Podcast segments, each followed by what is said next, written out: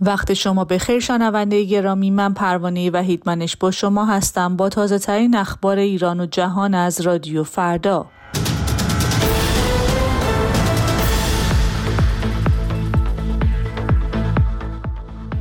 پنجاه نفر در آذربایجان غربی به دلیل دعوت از شهروندان به شرکت نکردن در انتخابات بازداشت شدند. رسانه دولتی سوریه از وقوع چند انفجار در منطقه سید زینب دمشق خبر داد. و رهبر جمهوری خواهان در سنای آمریکا می‌گوید همزمان با انتخابات ریاست جمهوری از سمت خود کناره گیری می کند. خوش آمدید به این بخش خبری. فرمانده انتظامی آذربایجان غربی روز چهارشنبه نهم اسفند از بازداشت پنجاه نفر گرداننده صفحات مجازی در این استان به دلیل اقدام به تشویش اذهان عمومی و دعوت به عدم مشارکت در انتخابات خبر داد. رحیم جهان بخش همچنین هشدار داده است که انتشار هر گونه محتوای تنشزا در فضای مجازی جرم محسوب خواهد شد. این مقام انتظامی ایران در حال این هشدار را مطرح کرده است که رهبر جمهوری اسلامی در همین روز خواهان افزایش مشارکت در انتخابات مجلس شورای اسلامی و خبرگان رهبری در جمعه 11 اسفند شد. به رغم اظهارات مقامات جمهوری اسلامی در خصوص میزان مشارکت نهادهای مستقل اجازه نظرسنجی ندارند و نظرسنجی های دولتی نیز در دسترس عموم قرار نمی‌گیرد. در روزهای گذشته واکنش های متعددی از سوی کاربران شبکه های اجتماعی درباره عدم شرکت در انتخابات مطرح شده است. اما رسانه های سوریه شامگاه چهارشنبه نهم اسفند ماه از وقوع انفجارهایی در منطقه سید زینب واقع در جنوب دمشق پایتخت این کشور خبر دادند. یک منبع نظامی در گفتگو با خبرگزاری رسمی سوریه سانا این حملات را به اسرائیل نسبت داد.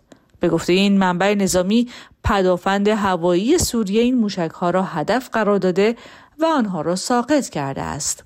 در نتیجه این حملات یک ساختمان مسکونی هدف قرار گرفته است اما رسانه های دولتی هنوز این خبر را تایید نکردند.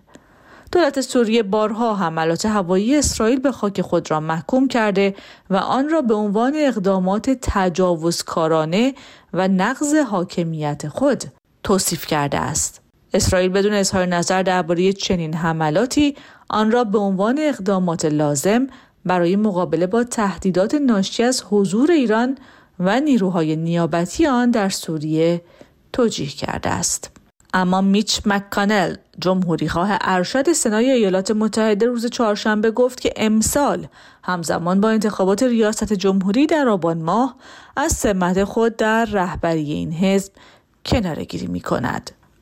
آقای مکانل 17 سال است که رهبری جمهوری خواهان در سنا را بر عهده داشته است او از سال 1985 نماینده ایالت کنتاکی در مجلس سناست.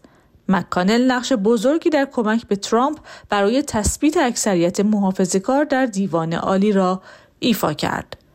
مکانل 82 ساله در یک سال و نیم اخیر با مشکلات پزشکی و جسمی بسیاری درگیر بوده است. با این حال دفتر او در سنای آمریکا دلیل کنارگیری او از این سمت را مشکلات جسمی ندانسته است. سازمان ملل روز چهارشنبه نهم اسفند های علنی اخیر در استادیوم های افغانستان توسط طالبان را محکوم کرد و از این گروه خاص اجرای مجازات مرگ را متوقف کند.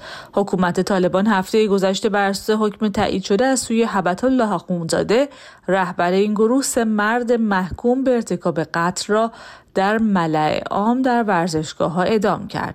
عفو بین الملل هفته گذشته سیاست حکومت طالبان در مورد مجازات مرگ را توهین بزرگی به حرمت انسانی توصیف کرد. اگر مایلید در مورد این موضوع بیشتر بدونید پیشنهاد می‌کنم به وبسایت رادیو فردا با آدرس رادیوفردا.com مراجعه کنید. صبح بسیار خوبی رو براتون آرزو می‌کنم.